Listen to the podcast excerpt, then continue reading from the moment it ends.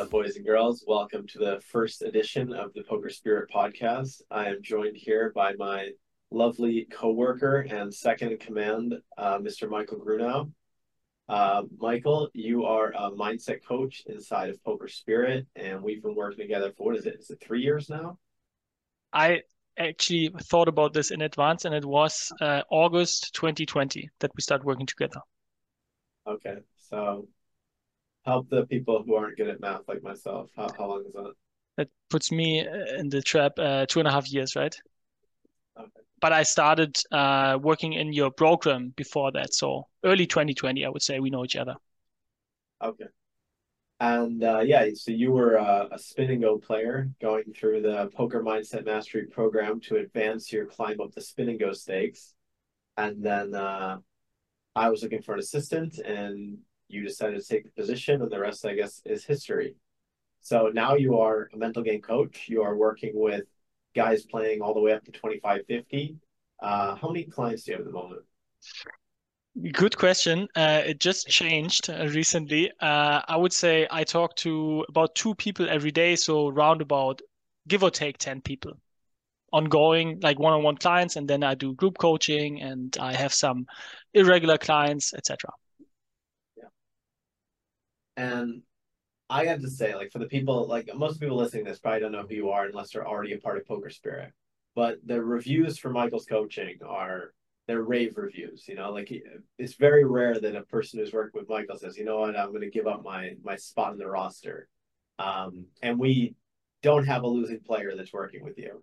So I'm curious, with people listening who maybe want to emulate some of your process. I mean, why do you think it is that all the guys you work with are getting stellar results? Um, I would say in this particular particular case, it's because of the relationship that I built with them. I don't think that any of the methods that I apply are special. I also don't think you could read or watch about them somewhere else on the internet. I, in fact, did the same. I worked with you and then I read a bunch of books, and that's kind of my process. And I did a little bit of further education but it's all out there. But why it works so well in my coaching is because I built a strong relationship with them. And I just received feedback recently from one of them who told me he never had a coach before who shared that openly about themselves. And that's what makes it a really good experience with me. Mm. That I can relate to that. I mean, when I first started doing mental coaching, I was working at, at Bitby, and one of the things I really felt made a difference was the relationship that I have with the players.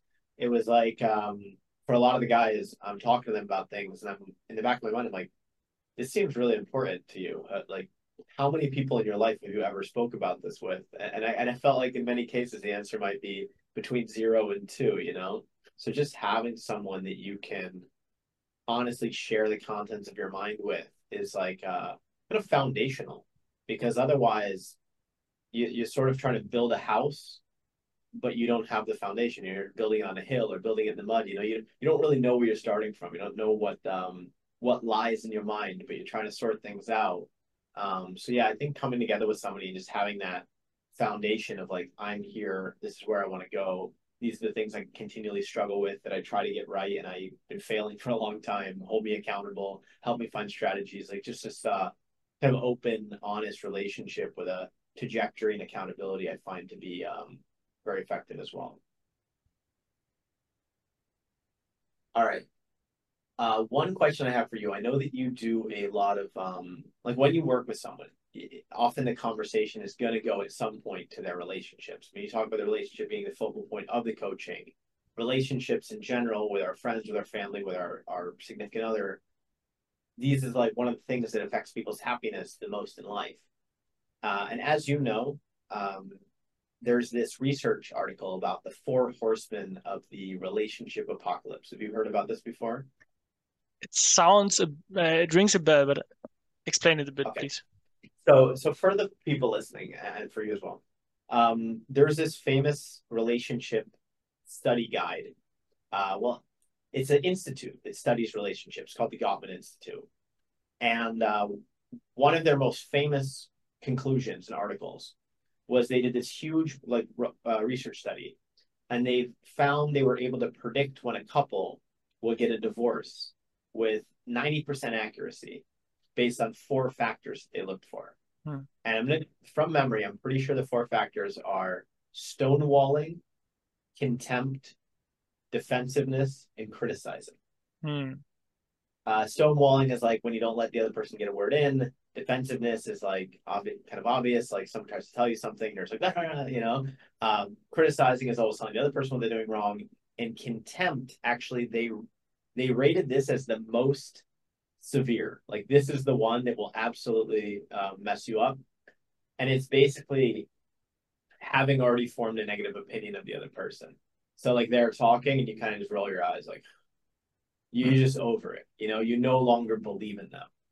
Uh, that's kind of how I would word it. And when they, the more of these traits they saw in either party in a relationship meeting, like they'd have a couples counseling, and the more of these things they saw in the couple, the more likely it was that they were doomed. So I, I always I had this um this article linked up in the I had a, like a PDF I would send to new people I worked with whenever they wanted to do coaching around their relationship. And this was like the top link that I sent them to read and start to look out for, along with like, you know, the five love languages and, and some of these other kind of things that once you understand them once, you understand them forever and it like makes your relationship better. So following the explanation, what I wanted to ask you, what do you think would be the four like horsemen of the poker apocalypse? Hmm. Like if you're a poker player, what are the four things, the four traits that if you don't let these go, if you're exhibiting these on a daily basis, you're just gonna not reach your potential? That's an amazing question, and I won't be able to put it into precise and amazing words like you did with this study. And maybe it won't end up at four. But what jumped to my mind straight away, the first thing, what I just discussed with the one-on-one client that I had before this call, um, is I would call it thinking over process or thinking over action or whatever you want to call it. So people who start doing mindset work end up at a place where they feel like, yeah, okay, I, I, worked with my coach for six months now. I fixed most of my problems. Most likely they won't come up again. And then they they will come up again at latest once the pressure level rises. So they play higher stakes, they are under financial pressure or whatever. And in in these cases, those guys often rely on, oh yeah, I got it right in the past, so it will stay right in the future. But that's wrong. Unless you have a strong system, a process, whatever you want to call it, something like a warm-up routine for your poker game, for example, that will ensure that you won't forget, that you won't fall into the traps from old days. You will kind of leave it to what I call thinking. So the knowledge somewhere in the back of your mind that how I want to react to mistake tilt or something. But unless you have a clear process for every single session, every day of your life, you won't get it right. There will be the day where you will kind of fail again. Yeah. So I don't know. Process overthinking could be the theme. That's that's my number one. So it's sort of like people take what they know for granted, but they don't know it to the level of mastery where they can't get it wrong. Yeah. Um, so say you're you used to have a problem a lot and now you mostly solve the problem and it's not bothering you on a daily basis. so you're like, okay, that's in the bag. Then stuff starts to go sideways in your life or in your career, or you're in a high pressure situation, and this thing that you took for granted isn't there for you because you haven't been honing it, you haven't been sort of respecting it anymore since you kind of thought it was all done. Is that about right? Yeah. Yeah, that's it. Oh. Yeah reminds me of a quote like to uh to think and not act is to not yet know. Yeah. Uh, so, and uh, also there's levels. You know, you hear uh you hear UFC fighters say this all the time. Actually, thinking of one in particular after a after a fight, but you know they get they get on the microphone and they say, "Oh, there's levels to this. There's levels to this game." Well, it's true in poker too, right? Like there's levels to executing what you know and being able to play your A game. Like you know, there's the final table, the big 109, and then there's the final table, the World Series Poker main event, and they are not the same. So being able to um to bring your A game, you know, ideally in poker, you're always trying to climb the stakes. So that means you're always going to be trying to bring your A game under new, more challenging conditions. So it's sort of like life keeps bringing you back to that same lesson to learn the the deeper path, to learn the the next level of that lesson. Is that ring true with your understanding? Yeah, 100%. It kind of leads to a second point, or what, what could be my number two would be being complacent. Um, what I see in, in some people that I worked with in the past is that for them it's such a boost to their profitability and ab- uh, ability both in life and in game when they start working with me that after a few months they might end up at a point where they feel like yeah i figured it out. It's it's fine. I i reached a sufficient level. But i think especially in poker you always need to keep the growth mindset. And it doesn't matter how great you are at, at, at a certain skill you need to keep pushing um, you also need to keep the balance. Don't get me wrong. Like I'm, I'm the like people will be annoyed when I say this again, but I recommend everyone to take at least one day off per week, and have this as an iron rule for your life. Yeah, to to have time off to keep the balance. But what I can see is, especially once people are breaking through to high stakes, they think eh, the rules don't long, no longer apply to me. I don't need to keep working as hard anymore. I don't need to have these systems. I'm fine. And then they slack, and then it down spirals. So complacency, complacency, if that's a word, I don't know. That would be my number two.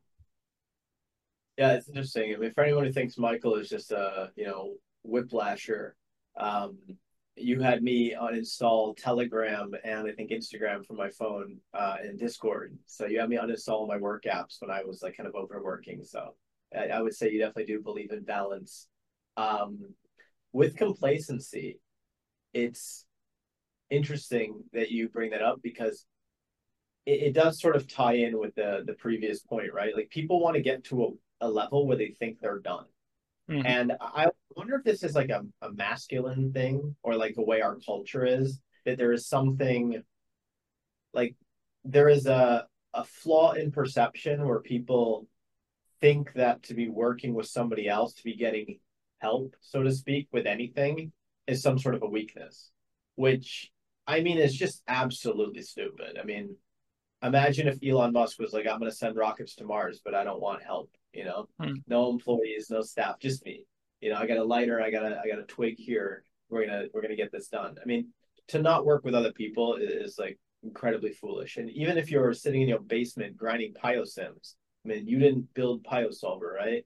You didn't build the tools. You're working with other humans and the results of their labor. So I think the it almost ties into the lone wolf mentality, right? In that um, you can continue to grow by working with new coaches, by getting new feedback, by getting new uh, new perspectives.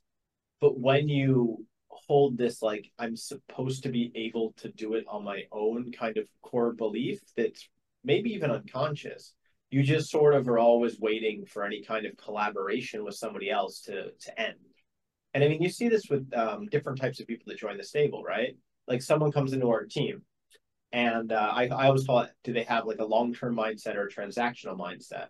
Like someone comes in and they're like, okay, what do I do here for a set period of time to get what I need and be on my way? And then someone else is like, this is a place I can grow. And they're not really thinking I need to get in and get out. They're thinking like, how can I become a part of this community for the long term? Like maybe work toward being a coach or you know just a pillar in the community. And that's kind of the difference. Do they have a short-term mindset? Are they thinking about how do i get to my goal for next year and that's it?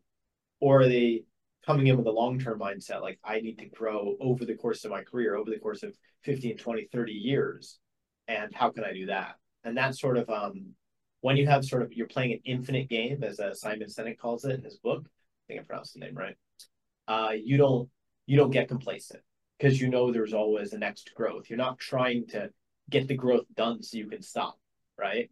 Um, but if you're kind of playing a a short term game or you uh, just don't have the big picture, then you're always kind of trying to solve a problem, put out a fire. Oh, I don't focus well. Let me fix my focus. Okay, now I'm good. Leave me alone.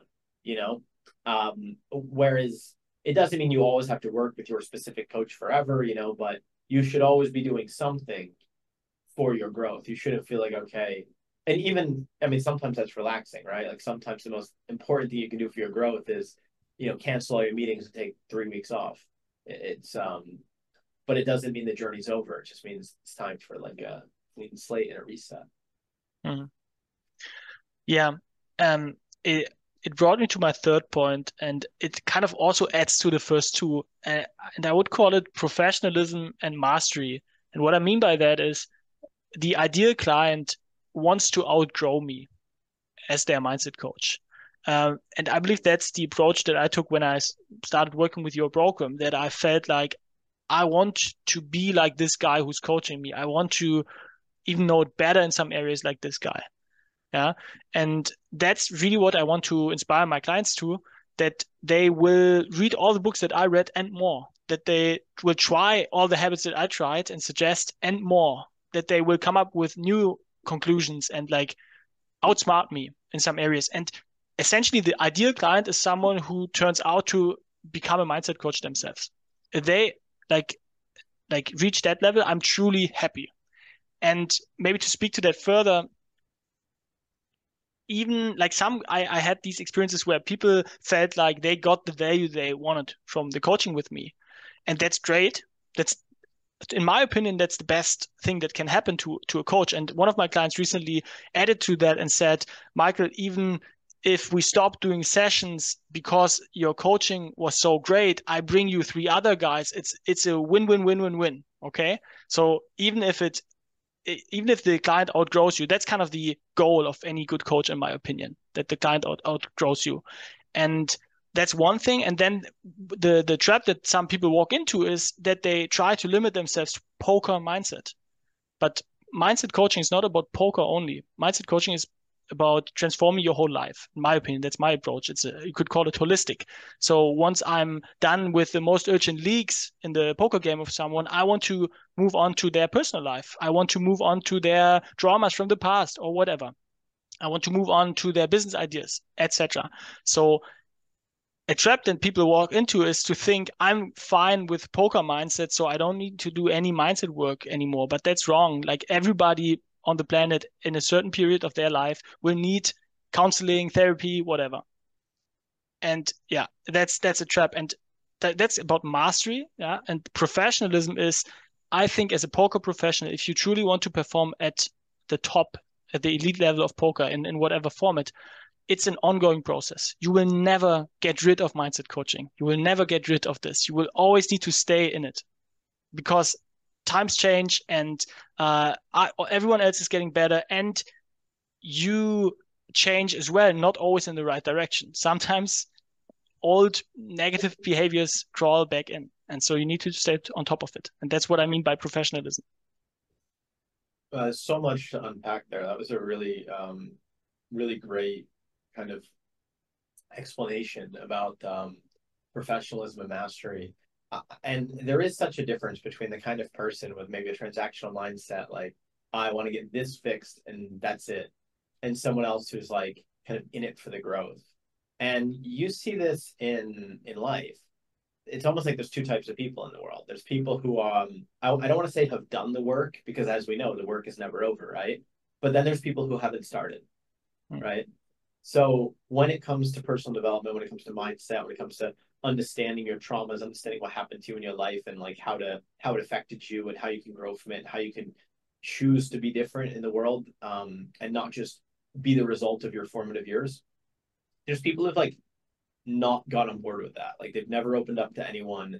You know, they're not they're not open for it. They, like there's too much pain there that they don't want to look at.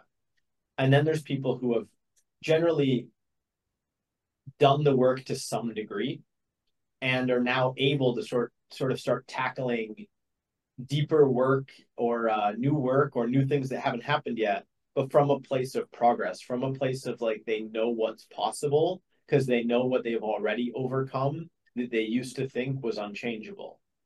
You know, if you grow up with certain habits, certain patterns in your life, and you just think this is how I am, this is how life is, like I have this problem, my doctor said I have this, I take this pill, like whatever, and then you really start to look at yourself and figure out how this identity got built.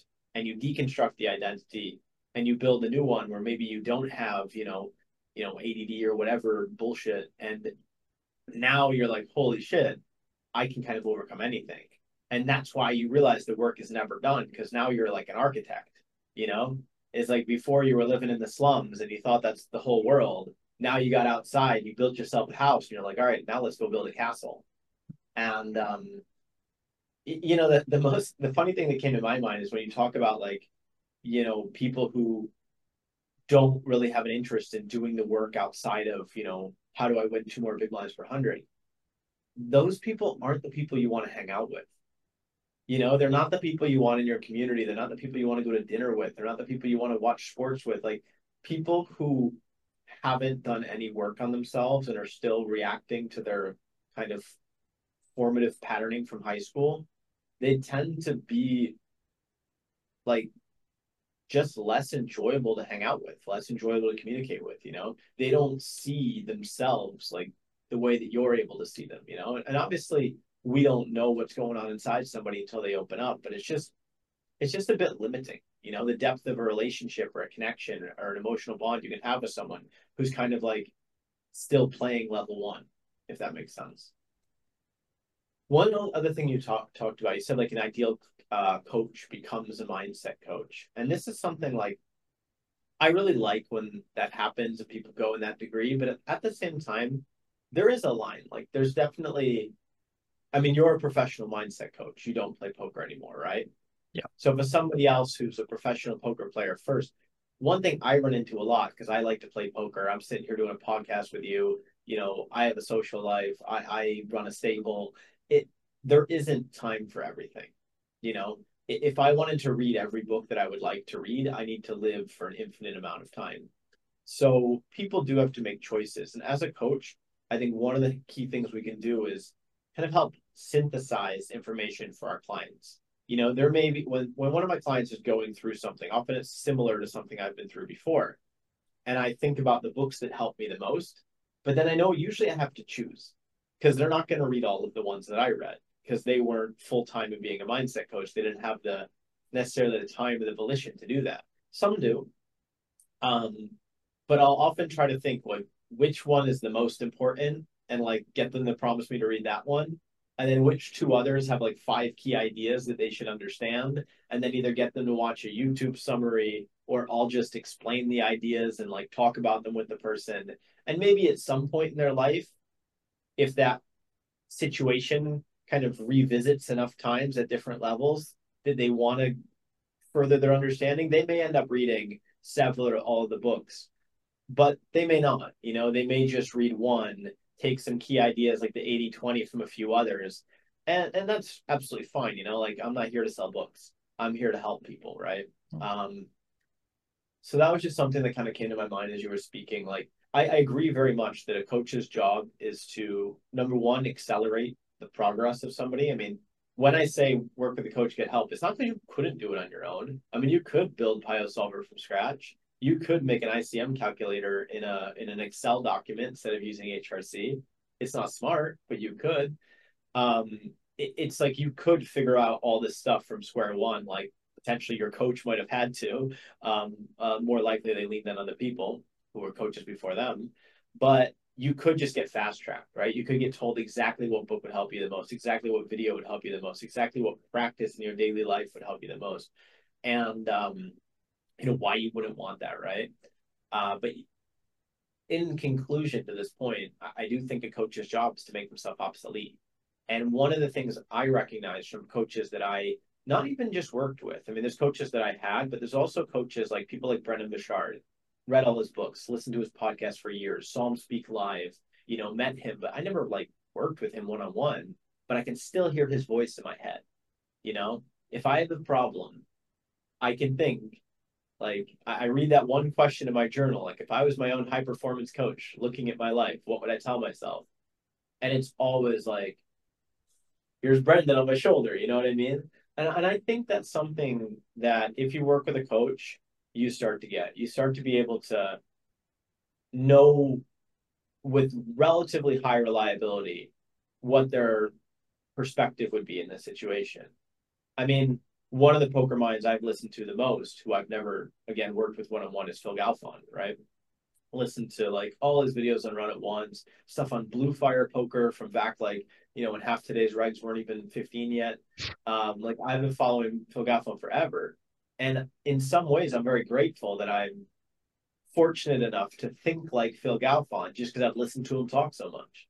You know, it's the same reason I like listening to people like Naval. Like it helps me think like them, and um, it's I, that process I think is only enhanced and accelerated by working with somebody one on one. Yeah, maybe to add to that really quickly, um, I, I'm not saying that I want all of my clients to become poker mindset coaches. I I just want like ideally they would be able to coach other people on a surface level at the end. Like I have one client in mind in particular, uh, Raz, who is probably uh, like g- getting to this level, yeah. But still, he would need to dedicate a lot of his time and not play poker anymore, which he should because he's fucking amazing, yeah. Um, so I I'm aware of that. Uh, I wanted to add one more point to to the previous three that we that we discussed, uh, which I'm known for, and I don't want to get it left over. No, it's not the fourth. It's not the fourth. I have something. I have something prepared for the fourth. But for the first three, I just wanted to add, like you gave me the name Mr. Consistency at some point, and when we talk about professionalism and uh, mastery, I think this is really crucial. And I know that both, like we, for example, we have some arguments sometimes over consistency. But my approach uh, to professionalism is leading a very consistent life. I, I truly believe that if you want to be a master in anything, you, most likely you will need to work like for your whole lifetime with like daily efforts on this field or in this field. And I'm like, I don't want to um, argue against what I said earlier with keeping the balance and like having off days. That's important as well. But I still think it's like for me as a coach and for my players to to be very successful at, at high stakes i think it's very important that they put in daily work yeah while having vacations while having days off but to have this mindset of i'm i'm still in the same process since day one i'm still working on this like i don't want to slack because then i fall out like i never want to be like feel accomplished i never want to be like fully satisfied in a way where I lose my attraction to the game or to my profession or whatever. Yeah. So that's what I mean with consistency. I, I love being a coach every day, even on the hard days. I still love it. I look like that's something that I learned from the Mind Illuminated about like a book about meditation. He he said like whenever you doubt your meditation practice, look for the joy. And I think that's an amazing guideline for your whole life um, to look for the joy even on the tough days because that's what what keeps me in this process of being a mindset coach and that's the same that i wish for every one of my clients to to look for the joy every single day to stay consistent and even on the tough days still do your warm up because you know you you know all the good reasons to do it okay yeah, i don't have too much to add to that i mean you, you said when you started working with me uh, and, and when anyone works with a coach, the goal is to outgrow the uh, outgrow the teacher. And I think when it comes to consistency, you've uh, obviously you know squashed me. Michael, for those guys, how how long is your meditation streak right now? How many days you've consistently meditated for? Eight hundred or nine hundred something. That's so pretty nuts. It's pretty much since I started uh, being part of your program, I would say. I mean, imagine this: you you teach someone to meditate. They meditate every day for three years. And then you look at your habit tracker, and you have meditated in like four days, and you feel like an like an asshole. You know, Michael's making me feel bad for three years. Uh, you've also done the Wim Hof breathing exercise every day since first learning how to do it, right? Yeah, roundabout. Yeah, yeah. More impressive. Um, I mean, it only takes a few minutes, but still, it's kind of wild because it's more like active. Yeah, but it's very like to to to speak to what I said before about consistency. Even on the hard days, I still I pull through, I do it, and I look for the joy, and I try to see the purpose in this, and I try to see why I made this decision once. When I like since I had good reasons back then, and they haven't changed since then, I just keep going. Yeah, that makes sense. In fairness, I think for most people, they get tripped up by hangovers. And you don't drink, right? Yeah, that helps as well. Yeah, probably helps. Yeah. All right, and let's uh let's figure out what is your fourth horseman you've been holding yes. on to for us. Yes, I prepared something for that a few years back already, and that's something that at some point in my coaching, every single client will see. And usually it's when they tell a bad beat story or something like that. Like, don't get me wrong, I want my clients to like this is the hour in their week where they can bitch around, so to speak. But still, I want to give them a friendly reminder and this is the sign that I show to them when they complain focus on the things you can control. And in some way, this should have been my number one, but I forgot about it, so it's not my number four. To me, like what I what was the most impactful in my life, maybe in the work with you and uh, building this team and everything, was to adapt some or to to adopt to some of the teachings from Stoicism. And for me, this distinction between the things that I control and the things that I don't control, this is one of the biggest life realizations ever. And it's it's a it's a thing that yeah helps me with, with my biggest struggles. Like when I had personal losses in my life, when I had clients who suffered a lot or whatever bad events happened, it it gave me a lot of comfort in a way to look at this sign on my desk and like to to to realize okay it's horrible what happened but i i have no control over it. What i can control is my reaction. So let's make sure that i have a like that i show a good reaction that i'm empathetic that i'm taking the time to to grieve whatever is needed. This distinction was huge and it first started with uh, a worksheet from your course which was called the circle of uh, circle of control i believe. And I, I still have it uh, um, archived. And uh, every now and then I look at my circle of control from back then, and it's really funny because weather was a part of it, I believe. uh, so what Michael's referencing, if I was good with like Zoom whiteboards, I would try to draw it here, but I'm a fish, so I won't try. Uh, but basically, it's like just a, a very simple sheet of paper in the course that has two circles, one inside the other, like an egg. And in the small circle, it's like things you can control. And then in the bigger circle, it's, you know, things you can influence. And then outside all the circles, the whole rest of the sheet of paper is like no control. Mm. And then they have people write down like where the things in their life that they think about go. And you find out pretty quickly that the things inside the where you can control is relatively small list. And most everything else is either influence, like, you know, poker results you can influence by studying, um, or like politics, no control, you know? Mm. Uh, and then you ask people, where do you spend your attention? Like, what are you thinking about? And, and most people don't even ask that question. What do I think about on a daily basis? But you start to ask yourself, anytime you get upset, what am I thinking about? And then look to the sheet and you're like, it's like your attention is like a flashlight.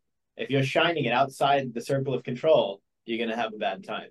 Hmm. You know, like, oh no, this person won the election. Oh no, this is happening in the world. Oh no, like, you know, it's raining. Oh, you know what I mean? And you just, because what can you do about it? If it's out of your control, you're just allowing something that you have no control over to make you unhappy.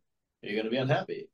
Um, so I guess if we are looking for the the horseman of the apocalypse, is it is it lazy focus? Is it like mm. disorganized focus? Uh, you know, attention. They say where uh, attention goes, energy flows.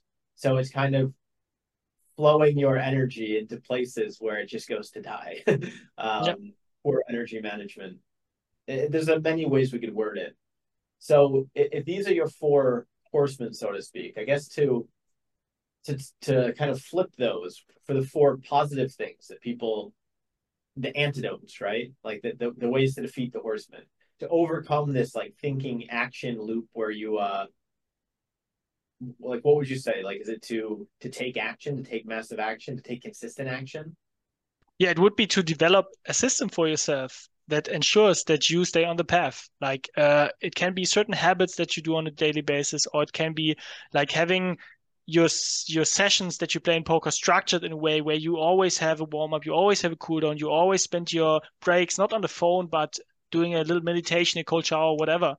You have systems in place to ensure that you take action instead of overthinking or like yeah letting your energy f- go into nothing so to speak and so it's again coming back to like not letting your energy go to nothing. So mm-hmm. it's like systems to stay accountable. Yeah that's a good way of wording it. It's easy to repeat when you're stressed because you have like the the blueprint. Yeah. Um for not becoming complacent would you say stay curious?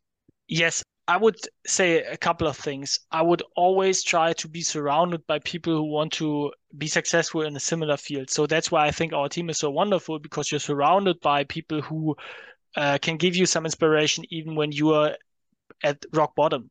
Yeah. So be surrounded by people who are like curious. Um, expose yourself to information that is outside of your bubble. I would say is another thing. So like read books that you like on, on fields that you have no clue about. Read about opinions uh, from people who can formulate them in a really great way that are polar to your own opinion. Yeah polar opposite to that. And um, maybe also like uh, speaking to to poker players in particular don't stay on the computer all the time. Like go out. Uh, do something else. Like don't be one dimensional those are three things that come to my mind we got systems for action and accountability we had stay growing and curious um, you know network and who you're around can help you do that reading new books going outside uh, professionalism and mastery is kind of already written in positive language, right? Like yeah. be the professional, work toward mastery, and then focus on what you can control. Yeah. Yeah. All right. So there you have it. Michael's template for exponential poker success. You always were really great with the names. it's amazing I'm so terrible at marketing considering I'm pretty good with names. I just play I just like sound fun to say. uh, when I was trying to get my dog to stop uh, like begging for food in a restaurant, you like take a spoon and you kind of like gently tap him on the head because they don't like that and they understand like I did something wrong. And then in the future, you can just pick up the spoon and they immediately stop like barking and being a dick. And I called it the spoon of fiery justice. That's my greatest name I ever came. Amazing. Fiery Justice, uh, excellent art on a magic card. Um, all right, so I had, I, it's funny, I actually had my own answers, which are uh, sort of different. Um, and I wonder, probably your answers are better. So now I'm gonna, I'm gonna feel like a fish going through mine. um, but the things that I looked, um, looked at, I think yours were sort of um, higher level problems. Hmm. Like you looked at the four, and, and I think there is a difference between the four things that hold back your average person from making it to to low stakes and like beating 50 cent dollar versus like the the main things that hold somebody back from becoming a winner at mid stakes versus maybe the things that will hold someone back from being a high stakes crusher or even things that'll hold somebody back from being a happy person mm. right because there are some people who succeed in poker who you wouldn't want on your team, you wouldn't want to hang out with, and like they're not happy with their life. And I think a lot of the things you talked about would help a person in that situation.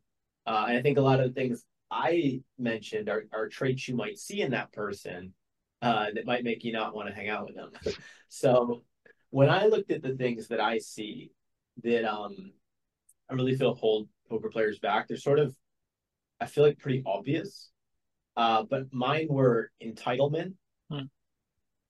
superiority, which I guess you could say is like, I don't want to say ego because you have to, everyone has an ego, but like this feeling that you're better than other people, right? Like a diluted ego. Like it's the, whatever the opposite of humility is, because humility, I think, is like the golden trait for a poker player. Like if you can be highly skilled and humble, you're gonna make really profitable decisions. Game game selection, uh, you know, choosing your spots, choosing what to do to advance your career. Like humility allows you to be honest with yourself and make mm-hmm. rational decisions. Not having humility causes you to delude yourself, take bad spots, you know, not get the help you could otherwise benefit from. Like it's just um not having humility is is a huge horseman for me. Mm. Um you know, entitlement is sort of obvious. It's one of those personality traits. Nobody wants to hang out with someone who's entitled, you know. Uh, and if you people don't want to be around you, then you're cutting off your network. And you know, being surrounded by other people who are growing is the thing that's going to help you the most. Uh, impatience, right? Mm.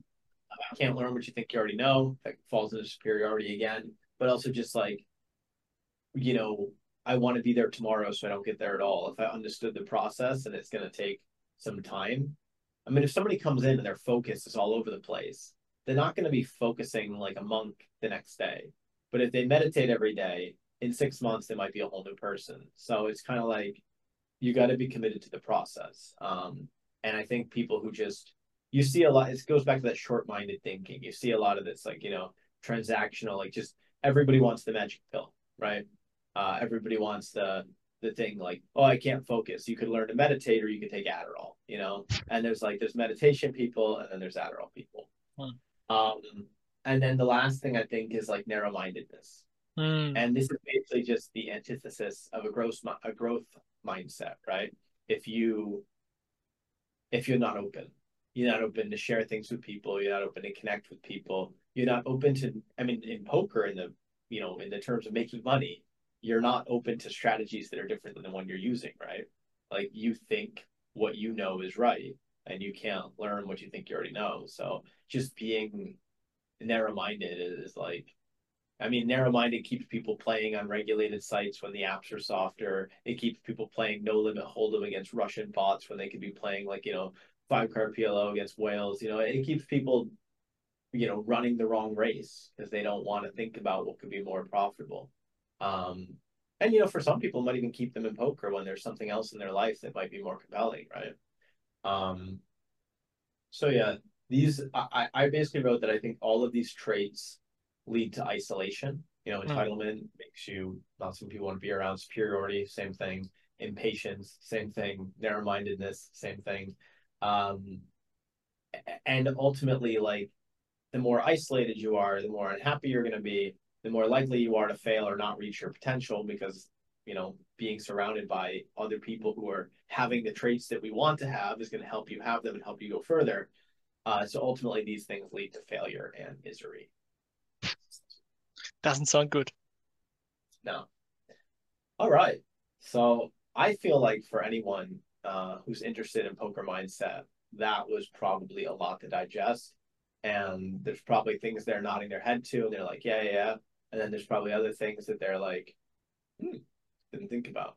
But I feel like that was a pretty good map of some of the most important things to avoid and um, and things to embrace. Is there anything else that you want to leave the people with? Uh, maybe just last thing to mention. I think my top four could change any day. Like it's kind of the essence, but I most likely missed many important things that if I will listen to this in retrospect, I will say, oh, how could you miss that?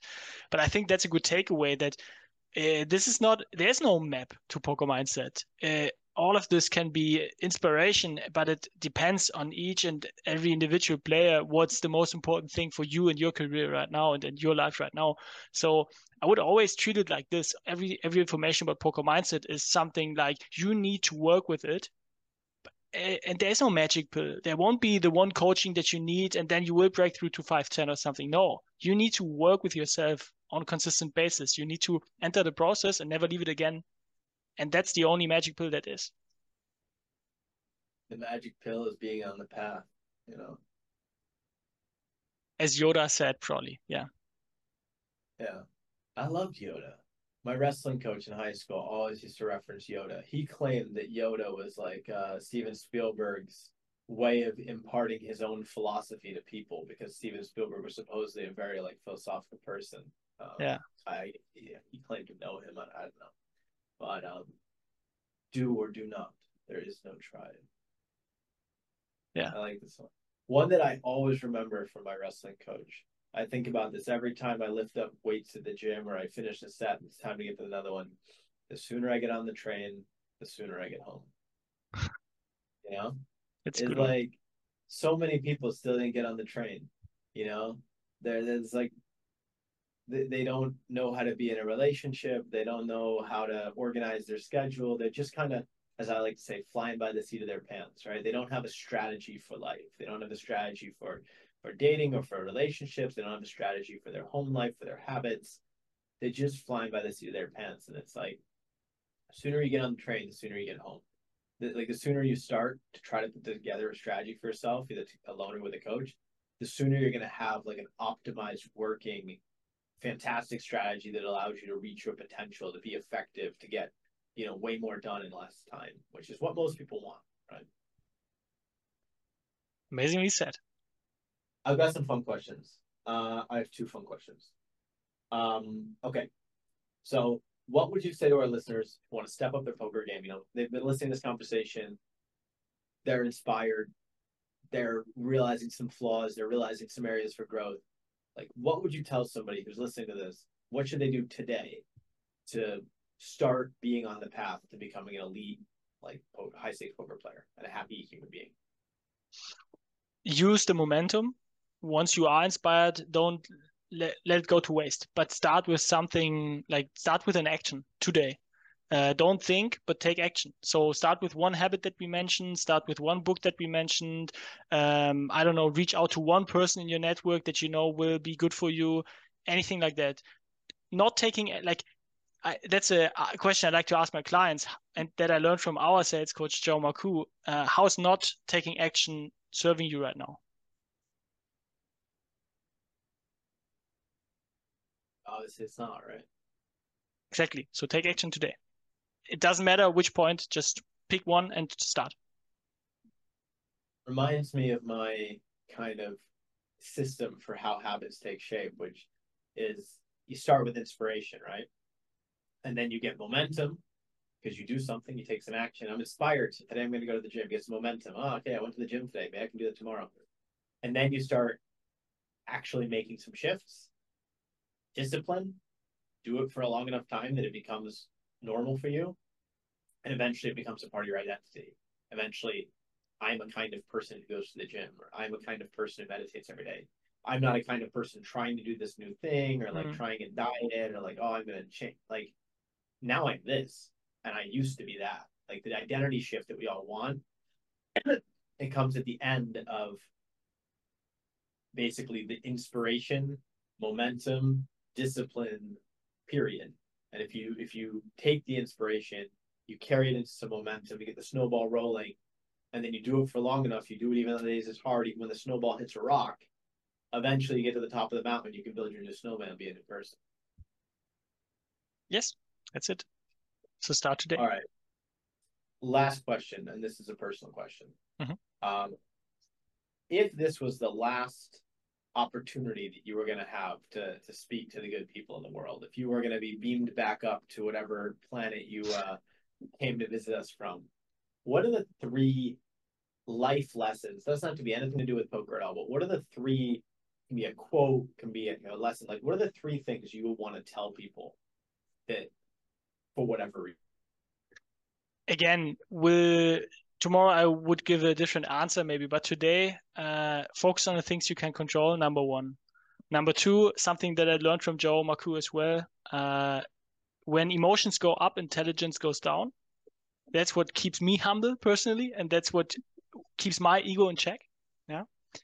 And third one, uh, very simple like uh, don't yeah again like um, kind of about the ego um, there's more in the world than you we, we discussed a lot about self optimization and like to become a better poker player etc but i think to become the best poker player you can be it's important to strive to become the best human being you can be so not only focus on yourself don't focus on like just being the most profitable poker player but also focus on being the like nicest poker player, the the the best person to be around, the the person that will have a good plan for their life even once they accomplished everything they want in poker. So yeah, be a good human being as well. that would be my final message. You don't want your tombstone to read won the most money in poker at your empty funeral? It won't like it won't matter in the end. I'm afraid that I won the most money in poker. I, I think it will matter most if I had a good influence on other human beings. You never showed a girl at a nightclub your SharkScope? I never went went to the nightclub, I'm afraid. All right, fair enough. Uh, the second one again, that was it. When emotions go up, intelligence goes down. That's a, that's a great one. I, I um, I, I it reminds me that there's a famous quote coming to uh, bring it back to relationship coaching. Never marry a person until you've seen them with bad internet. Mm. You know, uh, it's like it's easy to be zen when the internet's working, but you know, when you start folding pocket kings pre-flop, it's uh, you know, that's the real mindset challenge. You know. Yeah. All right, Michael. Well, thank you very much for the time today. Uh, you know, I certainly learned a lot, of refreshed with a lot of things as well, and I hope this was beneficial for our audience out there. And uh, yeah, maybe we'll have you back on again to uh, see if your if your takes have changed. As you said, they they fluctuate on a daily basis. So. Mm. All right. Thank you as well. Thank you. We'll speak soon because we speak every day. Yes. Ciao. Take care.